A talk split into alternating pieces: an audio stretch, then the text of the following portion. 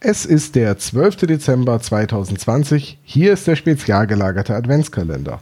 Heute geht es bei uns um die Europa-Chronik. 420 Seiten über das erfolgreichste Hörspiellabel der Welt. Und passend dazu gibt es Musik von Dr. Orgel zu gewinnen.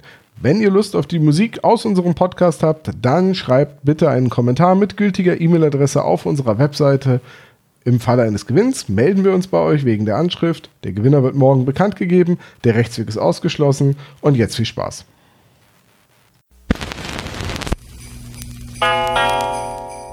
Der spezial gelagerte Sonderpodcast.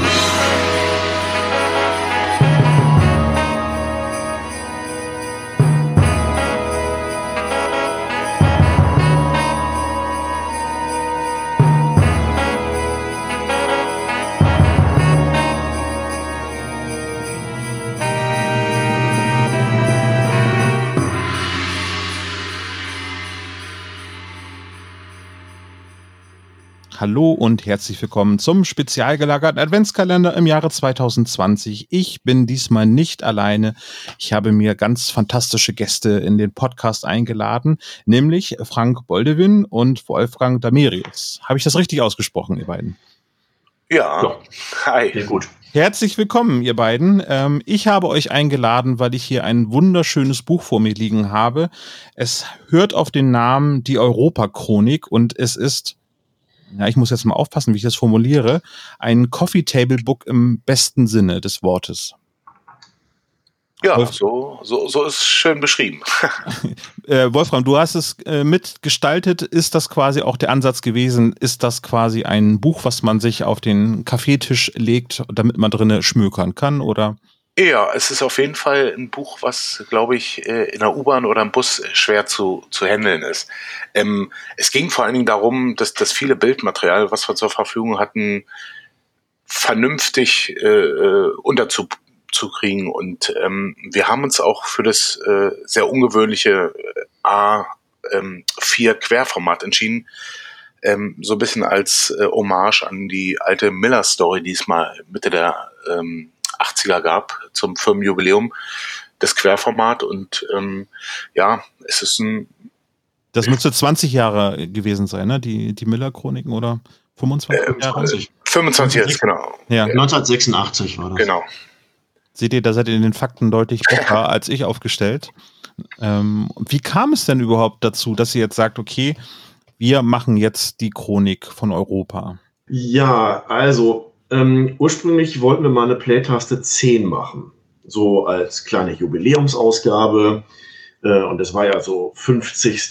Geburtstag von Europa stand an. Und da haben wir gedacht, naja, mit Frau Körting hatten wir auch vorher schon mal äh, uns getroffen und äh, haben ja auch in Playtaste 4 äh, ein Porträt gemacht zu ihr und ihrer Arbeit. Und ja, dann waren wir im Februar 2015 bei ihr haben wir unser Anliegen vorher adressiert und sagte, ja, dann hole ich auch noch mal einen Mann dazu, weil der ja viel früher dabei war als ich, der kann auch noch schöne Sachen erzählen. Das war natürlich auch ein besonderer Moment, äh, mal wirklich drei Stunden am Stück mit Dr. Beuermann äh, uns über die alte Zeit zu unterhalten. Und da hatten wir nach drei Stunden schon so viel erzählt und aufgenommen, dass ich gesagt habe, okay, jetzt kommt noch das ganze Bildmaterial dazu, was wir in unzähligen Ordnern gesichtet hatten. Eigentlich kriegen wir das mit einer normalen Playtaste nicht hin, selbst wenn sie doppelt so dick wird. dann hat Frau Körting gesagt, naja, ist doch, dann macht doch halt ein Buch.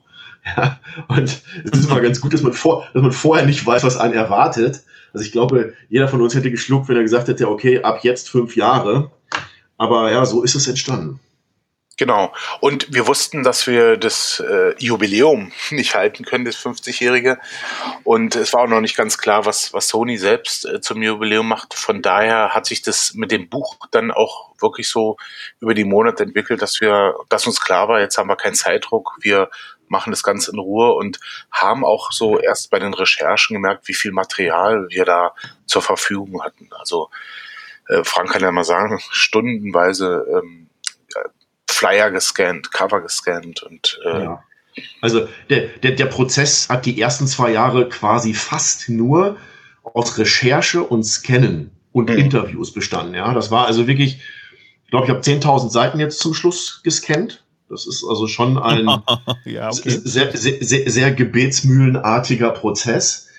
Ähm, dann den ganzen Kram auch zu sortieren, dann über 50 Interviews zu führen, gucken, wo schneidet man was rein, wo man sagt, das ist jetzt interessant, weil viele werden sich sicherlich gefragt haben, so, ja, warum gibt es nicht noch viel mehr Anekdoten aus dem Studio? Die, die Anekdoten, an die sich die Kinder von damals tatsächlich erinnern, die beschränken sich oftmals, nicht immer, manchmal gibt es tatsächlich auch eine gute Anekdote, die wir noch mit drin genommen haben, ähm, darauf, ja, es war sehr schön äh, im Studio und äh, es war immer fröhlich und wir haben uns alle gut verstanden, aber es, es, es gibt da nicht wirklich Anekdötchen, ja, ähm, über die man tagelang berichten kann. Aber in, in, dem, in dem Beritt haben wir auf jeden Fall das, was interessant war, rausgezogen, auch die Aussagen immer nochmal validiert. Das war auch so ein Thema, denn ähm, man muss ja auch sagen, wenn wir zum Beispiel ja, mal mit Dr. Wille darüber gesprochen haben, was 1959 in London passiert ist, ähm, äh, ja, dann, dann kann das auch schon mal sein, dass äh, ihn an der einen oder anderen Stelle die Erinnerung trügt. Dann guckt man beispielsweise nochmal in den Billboards-Archiven nach und sagt, ist das das gleiche Datum? Äh, was war das wirklich für eine Aufnahme? Einfach um auch ähm, mehr, mehr Genauigkeit drin zu haben. Und dieser Prozess war eben sehr, sehr aufwendig und hat sehr lange gedauert. Wie, wie verwaltet man denn so eine Wissensdatenbank? Also ich stelle mir das so vor, dass Heike Dine Körting und Professor Breuermann euch so einen Schuhkarton gegeben hat oder zig Schuhkartons mit 10.000 Bildern und sagt, hier, macht mal oder, oder wie, wie macht man das? Nee, nee, nee das, das, das muss, man, muss man anders sehen. Ähm, in dem Archiv existieren sehr, sehr viele Fotos, Bilder, äh, Flyer und so weiter. Das ist aber nur ein Teil gewesen, denn ähm, natürlich haben sie auch nicht alles aufbewahrt. Ich bin dann ja auch noch zu, zu Jessica Kirsten, also der Tochter von Harald A. Kirsten, dem ehemaligen Geschäftsführer. Äh, die hatte auch noch ganz viele interessante Sachen. Wir haben in äh, Berlin einen ehemaligen Vertriebsbeauftragten, der seit 1967 dabei war, der über 800 Dias für uns gescannt hat, ja, von alten äh, Veranstaltungen bei Fotopost. Ähm, bei der IFA in Berlin und so weiter, Buchmessen. Ähm, und das heißt, es waren am Ende viele Quellen. Es gab ja nicht nur irgendein Archiv von, von Heike Dine Körting und, und äh, Dr. Breuermann, sondern es gab auch noch ein äh, Archiv, was erst in Hamburg war, danach auch noch nach, nach München gegangen ist, da haben wir drin rumgewühlt. Wir haben ganz viele Fans angesprochen. Das heißt, das war schon so ein bisschen Sisyphos Arbeit aus allen Ecken. Teilweise haben wir auch Platten und anderes Material aus den USA bestellt und so weiter und so weiter.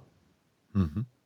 Und dann habt ihr das geordnet und layoutet. Ja. Ähm, aber ihr habt das vorhin schon angesprochen. Das Ganze ist so ein bisschen als ähm, Play-Taste Ausgabe 10 äh, angedacht gewesen. Ähm, wir sollten mal vielleicht kurz erwähnen, was die Play-Taste ist. Wolfram, du hast, glaube ich, die erste Ausgabe allein gestaltet.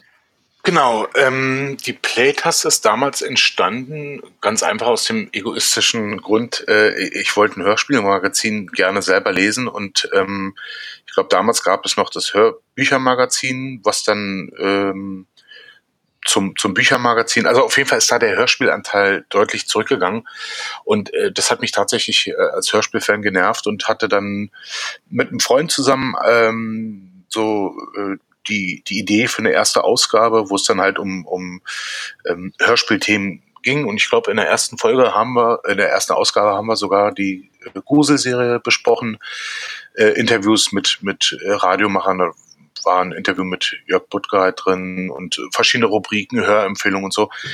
Ähm, und ja, also es war einfach äh, der Versuch, Magazin zu machen, was wir selber gerne konsumieren würden. Und ähm, das hat ziemlich großen Anklang gefunden und hat auch dafür gesorgt, dass wir für die nächsten Ausgaben relativ ähm, guten Zuspruch hatten, auch was, was Macher betraf und äh, wir da äh, uns, uns das einige Türen geöffnet hat für Interviews, für, für Besuche, Studiobesuche und so eine Sachen.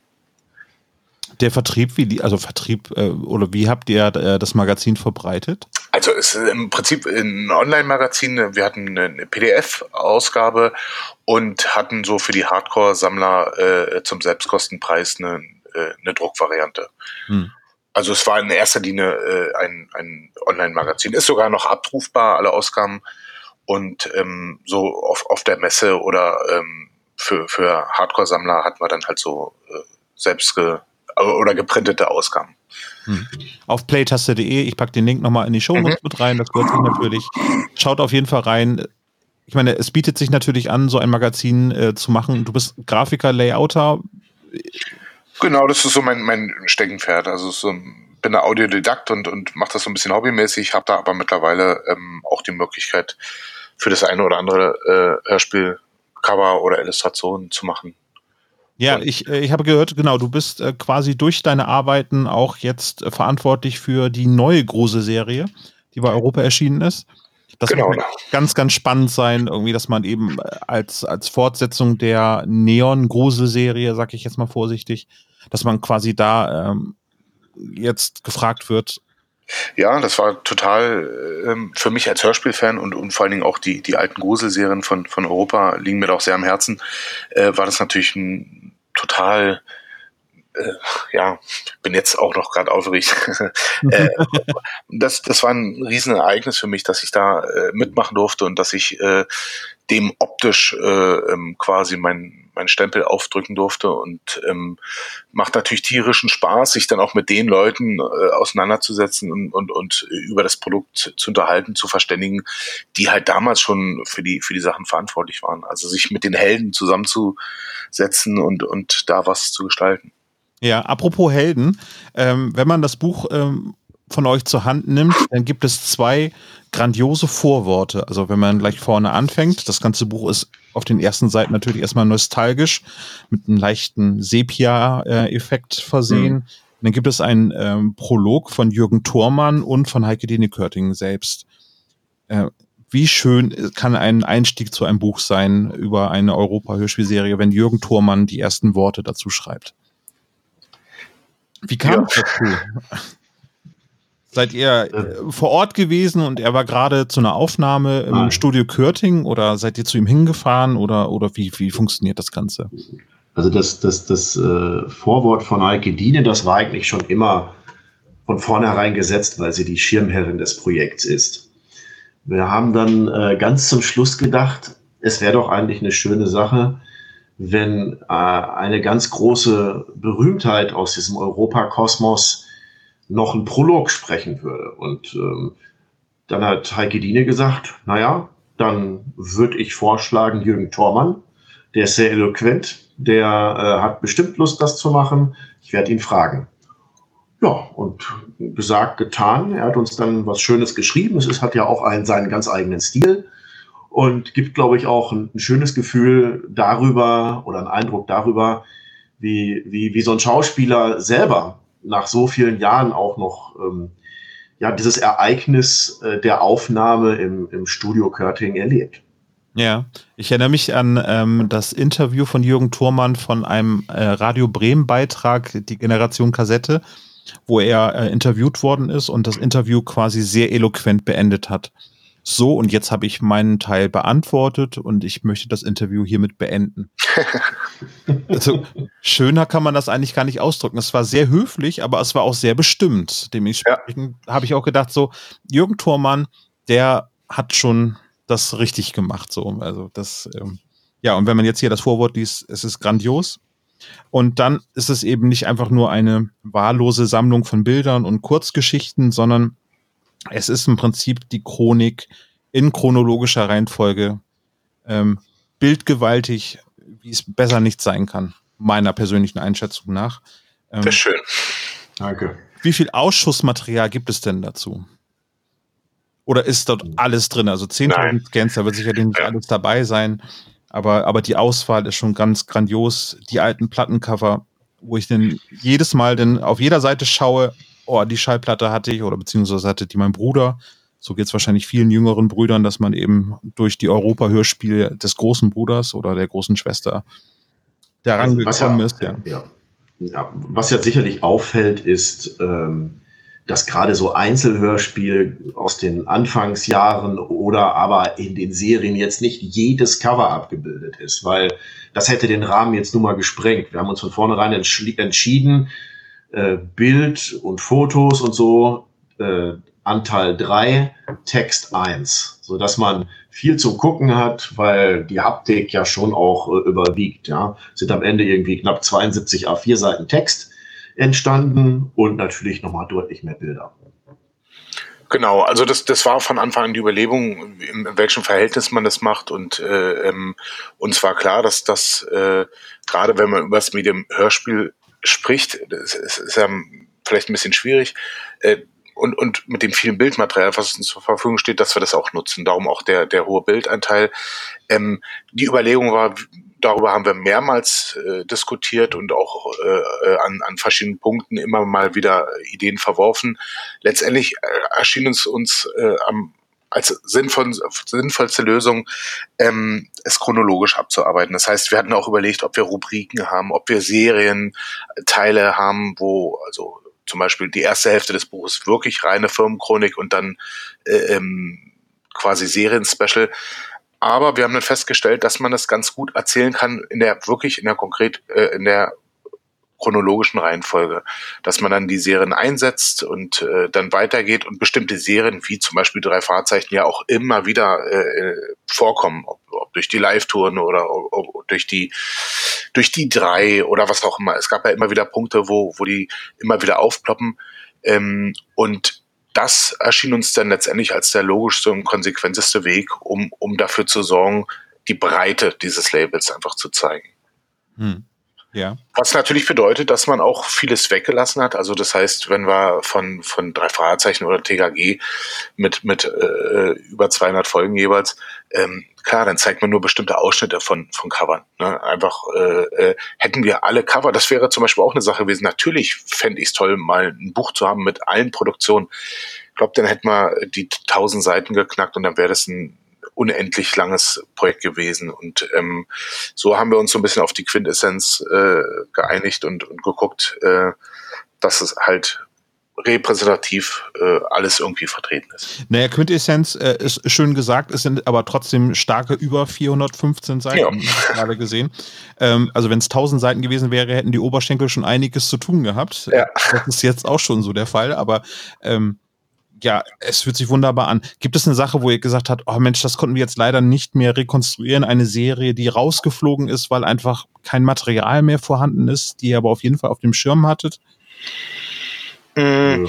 Nee, also ich glaube, es ist auch tatsächlich, was die Serie betrifft, alles irgendwie bedacht worden. Natürlich kann man darüber diskutieren, ob man zu bestimmten Serien hätte mehr Infos machen können, aber uns war ab einem bestimmten Zeitpunkt auch klar, es wird halt kein Serienguide, ja. Und äh, da sind andere Anlaufstellen, also jetzt bei drei Fahrzeichen gibt's ja genug, äh, auch, auch Buchmaterial, tolle Webseiten, tolle Podcasts.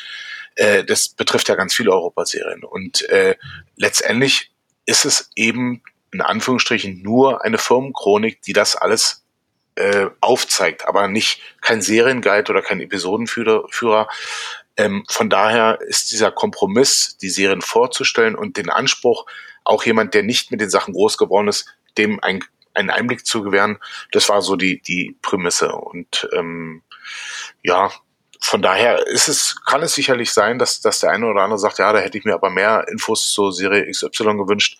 Ähm, aber ich denke, wir haben trotzdem alles angekratzt und ähm, wenn man dann bei den drei Fahrzeichen mehr äh, in die Tiefe gehen will, da gibt es natürlich auch ganz viele tolle Publikationen. Hm, ja, äh, als ich hatte das bestellt, das Buch, ist es Anfang November ausgeliefert worden. Die erste Auflage ist mittlerweile vollständig ausverkauft. Ähm, die zweite ist im Druck. Das ist ja schon mal ein ganz gutes Zeichen. Ich hatte gedacht, so als die Bestellung unterwegs war, ah, da fehlen bestimmt Sachen wie Phipps Asmussen zum Beispiel oder die, die 70er Jahre ähm, Hit-Parade, ja. ähm, LPs, aber nein, um Gottes Willen, es ist alles drin. Es ist wirklich alles, was mir eingefallen ist, was ich jemals von Europa in den Händen hatte, zum Beispiel eben der von uns im Podcast sehr geliebt, würde ich jetzt nicht sagen, sehr häufig äh, verwendete Phipps Asmussen hat seinen Platz gefunden, äh, als auch die, ich sag jetzt mal, nicht mehr ganz zeitgemäßen Produktfotos äh, der Hitparade-Schallplatten aus den 70er Jahren mit den Bikini-Mädchen und so weiter. Es ist ähm, ja, ja, ja herrlich, ne? Also ja. Ja, ich glaube schon, dass, dass wir äh, den verschiedenen Epochen und den verschiedenen Jahrzehnten immer Rechnung getragen haben. Sowohl inhaltlich, was, was die Auswahl der Cover betrifft, äh, als auch die, die, die Texte und die Erzählung dazu und auch das Layout. Also wir haben immer versucht, den, den entsprechenden Serien, Zeiten oder auch Themen ähm, entsprechend Raum zu geben. Ja. Mhm. Ähm, die Geschichte wird ja jetzt noch weiter fortgesetzt, äh, auf jeden Fall von Europa und wir hoffen, dass es möglichst lange der Fall ist. Ähm, ist es denn ein Plan, dass das Buch fortgesetzt wird? Also wenn es halt neues Bildmaterial gibt, dass es dann eine überarbeitete Fassung gibt? Oder sagt ihr, dass es jetzt quasi nach ungefähr 50 Jahren erst einmal so ein, ein, ein Abschluss für eure Chronik so und alles weitere wird dann von jemand anders erzählt werden? Oder seid ihr da durchaus noch gewillt, das fortzusetzen? Ich glaube, das hängt ein bisschen davon ab, was da noch käme. Vielleicht gibt es ja wirklich noch große Themen oder, oder bestimmte Produktionen oder Ereignisse, die das wert wären. Das ist jetzt, finde ich, so erstmal nicht abzusehen. Wo wir uns, glaube ich, beide einig sind, ist, dass es ein ganz guter Zeitpunkt ist, bis wohin die Chronik geht, weil natürlich jetzt vieles ähm, in den Digitalbereich geht, in den Streaming-Bereich geht und es dann auch, auch tatsächlich immer schwieriger wird, auch es bildlich äh, zu erzählen. Und ähm, ja, so eine Spotify-Playlist ähm, ja. irgendwie abzubilden, ist natürlich für so eine ja. Chronik nicht so hübsch. Ne? Sammelt ihr denn noch Tonträger? Also ähm, Wolfgang hatte erwähnt, dass mittlerweile schon ein bisschen was gestreamt wird, aber gibt es noch also, Tonträger bei euch in der Sammlung? Ja, also ich habe mhm ich, ich habe immer noch äh, bestimmte Serien, die ich mir äh, quasi blind kaufe und ähm, oder mich über bestimmte Nostalgie-Boxen oder LP-Sachen und so sehr freuen, mir die auch gerne hinstelle. Aber die Zeiten, wo ich mir 20, 30 Hörspiele im Monat hole, äh, die sind tatsächlich vorbei. Das ist jetzt sehr sondiert. Ja, also bei mir gab es auch die Zeit, äh, wo ich vor allen Dingen so ab Anfang der 90er wieder angefangen habe zu sammeln und dann regelrechte Sammelwut entwickelt habe auch in Richtung äh, vielen seltenen Stücken. Ähm, irgendwann habe ich dann vor ein paar Jahren gesagt, mh, hm, ich möchte keine Haptik mehr haben, weil mein Kumpel und ich, wir haben über sehr, sehr viele Jahre unsere äh, Platten und Kassetten dann auch mal digital gerippt und äh, in, in guter Qualität dann uns auch archiviert. Und mir reichte das dann irgendwann, weil mich vornehmlich der Inhalt interessiert hat und äh, deswegen stehen vor allen Dingen einige besondere Stücke jetzt äh, in Köln bei meinem Kumpel, ähm, der sie dann auch schön archiviert und sortiert hat. Ähm, auf Knopfdruck hat man dann alles gleich immer parat. Und ja, das reicht mir persönlich. Hm, ja, ich mache das auch so ein bisschen zweigleisig. Ich äh, habe noch die Tonträger, mittlerweile eher CDs als Kassetten, äh, weil sie einfach zu digitalisieren sind. Und äh, ich mache dann immer noch im Prinzip eine eigene Digitalversion, die ich dann auf meinem iPod am Schlafzimmer drauf packe. Mhm. Ist halt deutlich einfacher. Äh, aber ich habe auch die Kassetten restauriert, zum Beispiel von den drei Fragezeichen, weil ich eben mit äh, den alten Musiktiteln groß geworden bin. Dementsprechend kann ich da nicht drauf verzichten. Mhm, Dementsprechend genau. ist da der ähm, Digitalisierungsprozess da zwar aufwendig, aber als Hörer lohnt sich das auf jeden Fall. Wo wir gerade dabei sind, habt ihr beide eine Serie von Europa, die ihr als Geheimtipp seht und die leider viel zu wenig Aufmerksamkeit erhalten hat? Ähm, also Geheimtipp ist natürlich bei Europa generell ein bisschen schwierig, weil da ja, ja, fast alle, alle, alle Serien groß waren und, und ich, ich persönlich liebe äh, die, die Gruselserie Larry Brent, Macabros. Ähm, bin natürlich mit TKG in drei Fahrzeichen auch groß geworden. Für mich persönlich ein Geheimtipp, der auch ein bisschen im Zuge der Recherchen, äh, ich, war mit der, mit der Bestseller-Serie gar nicht vertraut. Und die habe ich tatsächlich erst in den letzten fünf Jahren im Zuge der, der Europa, Arbeit an der Europachronik wirklich bewusst äh, gehört. Äh, da sind nicht alle Folgen äh, in, in gleicher Qualität, aber da sind tatsächlich einige Schätze dabei sowohl von den Sprechern als auch in, inhaltlich von der Machart. Die, die stammen von Anfang der 80er und ähm, Sprecher, Musik, äh, Umsetzung äh, ist so äh, meine Lieblingszeit und äh, die Bestseller-Serie Nachts, wenn der Teufel kam und so, ähm, wahnsinnig tolle Hörspiele. Die habe ich tatsächlich entdeckt und ich glaube, die sind auch nicht so geläufig wie, wie die großen Serien. Hm. Also, ich, ich sag mal, was ich auch sehr spät für mich entdeckt habe, ähm, waren die äh, Pitje Puck Hörspiele und die Playmobil Hörspiele. Mhm. Denn ähm, ich war immer ein großer Kurt Fetake Fan und kenne daher die Intercord Domino Varianten von Pitje Puck und liebe sie auch sehr, aber Ernst Hilbig ist auch ganz toll. Also mhm. die sind sehr spät dazugekommen. Das also, gefällt mir sehr gut. Mit Inspektor Knurrehahn ist es, ne? Äh, der Polizist, ja genau, ja, ja, genau, der Briefträger. Der Briefträger, ja genau, ja. Äh, genau. Und ja, das, das gehört sicherlich zu den, zu den Geheimtipps für mich. Hm. Also natürlich das ein oder andere Einzelhörspiel, was man erst als äh, Erwachsener für sich entdeckt hat, aber ja, das wären auch so meine Favoriten im Moment. Ja. Ich bin durchs Blättern, bin ich jetzt wieder auf Flash Gordon aufmerksam geworden. Das war ja auch eine Serie, die ja, auch toll. ganz, ganz großartig war. Die hatte ich als Kind mal geschenkt bekommen, weil ein Klassenkamerad mir eigentlich Antenna schenken wollte, weil ich mir das gewünscht hatte damals. Aber er hatte dann gesagt, hier, Flash Gordon ist viel cooler. Fand ich als ganz kleiner Junge natürlich nicht so prickelnd, weil ich ja eigentlich die Antenne haben wollte. Ja. Hab dann aber ein Jahr oder zwei Jahre später dann komplett die ganze Serie Flash Gordon mir dann zusammengekauft. Mhm. Weil die wirklich ganz, ganz großartig war. Ja, oder Masters of the Universe auch toll. Also für mich nach wie vor wahnsinnig gute Fantasy-Hörspiele. Ja. Ähm, Richtig, und was für ein Cast, also den. Ja, Wahnsinn. Wo man eigentlich denkt, ah, es ist eigentlich eher Trash, was gemacht worden ist. Ist es aber nicht, weil es ist eine wirklich grandiose Produktion mit ja. Peter Pasetti als Skeletor und ach, ähm, ja. Norbert Langer als He-Man, auch ganz stark. Ja. ja. All das ist zu finden in eurer Chronik. Die Europa-Chronik ist exklusiv bei pop.de erschienen, äh, kann dort auch noch äh, bestellt werden. Vielleicht bis Weihnachten könnte es knapp werden, wobei äh, ich denke, am 10.12. ist die neue äh, Auflage denn erhältlich. Dementsprechend könnte das mit Weihnachten noch klappen. Ja. ja. Also im Druck ist das Werk schon seit letzter Woche. Meistens brauchen sie so ja, 18, 19 Tage. Also sollte klappen. Ja. Ja, und pop.de ist wahnsinnig schnell, was die Lieferung betrifft. Also, ja, das stimmt. Ja, das kann ich, äh, kann ich ähm, bestätigen, weil ich hatte die Bestellung gemacht und ähm, es war dann wirklich am Erscheinungstag war es dann da. Sogar noch vorher, ne? Also hm. habt ihr da mitgewirkt? Also habt ihr selber mit äh, verpackt oder, oder? Nee, nee wir, wir durften äh, ähm, noch ein paar Ausgaben signieren. Ähm, ja. Also wir waren tatsächlich zum ich glaube, eine ne Woche vom Release äh, waren wir dort vor Ort. Mhm. Ähm, nee, das, also ich, da hätte ich auch nicht tauschen wollen, die, die, die Paletten, die die da umgeräumt haben. Und ich meine, man muss sagen, ein, ein so ein Buch äh, ist ja schon mit zwei Kilo schon ein ganz schöner Klopper. Und wenn du da so eine Palette hast, also ähm, Nee, das haben die alles brav selber gemacht.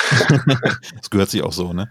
Genau. Aber für mich äh, ist auf jeden Fall die Europa-Chronik eine super Ergänzung. Es gibt ein weiteres Buch zu den drei Fragezeichen von Christian Rodenwald, äh, Die Welt der Hörspiele, mhm. was die äh, Miller-Europa-Geschichte nicht ganz so ausführlich beschreibt und dementsprechend ist euer Band im Prinzip noch das zweite Teil sozusagen, wie bei He-Man, das Schwert, was man zusammensetzen kann von früher. Ja, ja. bei pop.de, den Link packen wir in die Shownotes rein. Wolfgang, Frank, vielen Dank, dass ihr Zeit hattet. Sehr äh, gerne. Und ähm, wir sprechen jetzt gleich nochmal nach der Aufnahme noch ein bisschen über die Details des Buchs. Ich schmücke auch ein bisschen drinne rum und kann euch nochmal ein paar private Fragen stellen dazu. Vielen Dank, dass ihr Zeit hattet. Sehr gerne. Alles Gute. Vielen Dank. Sehr.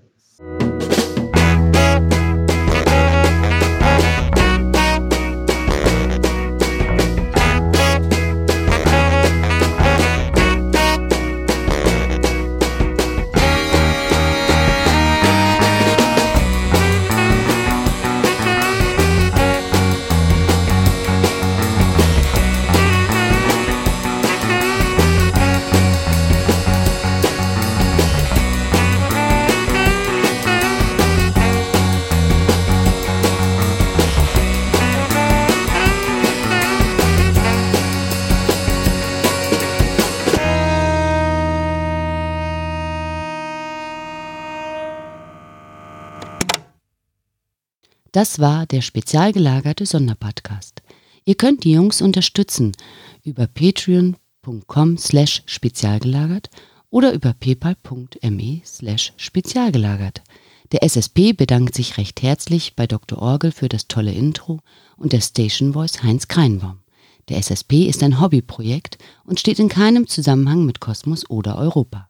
Ihr findet den SSP auf Facebook, Twitter und Instagram jeweils unter Spezial gelagert sowie auf YouTube. Außerdem könnt ihr die Jungs auf dem SSP Discord-Server antreffen. Alle Links findet ihr natürlich auf der Webseite spezialgelagert.de. Bis zum nächsten Mal.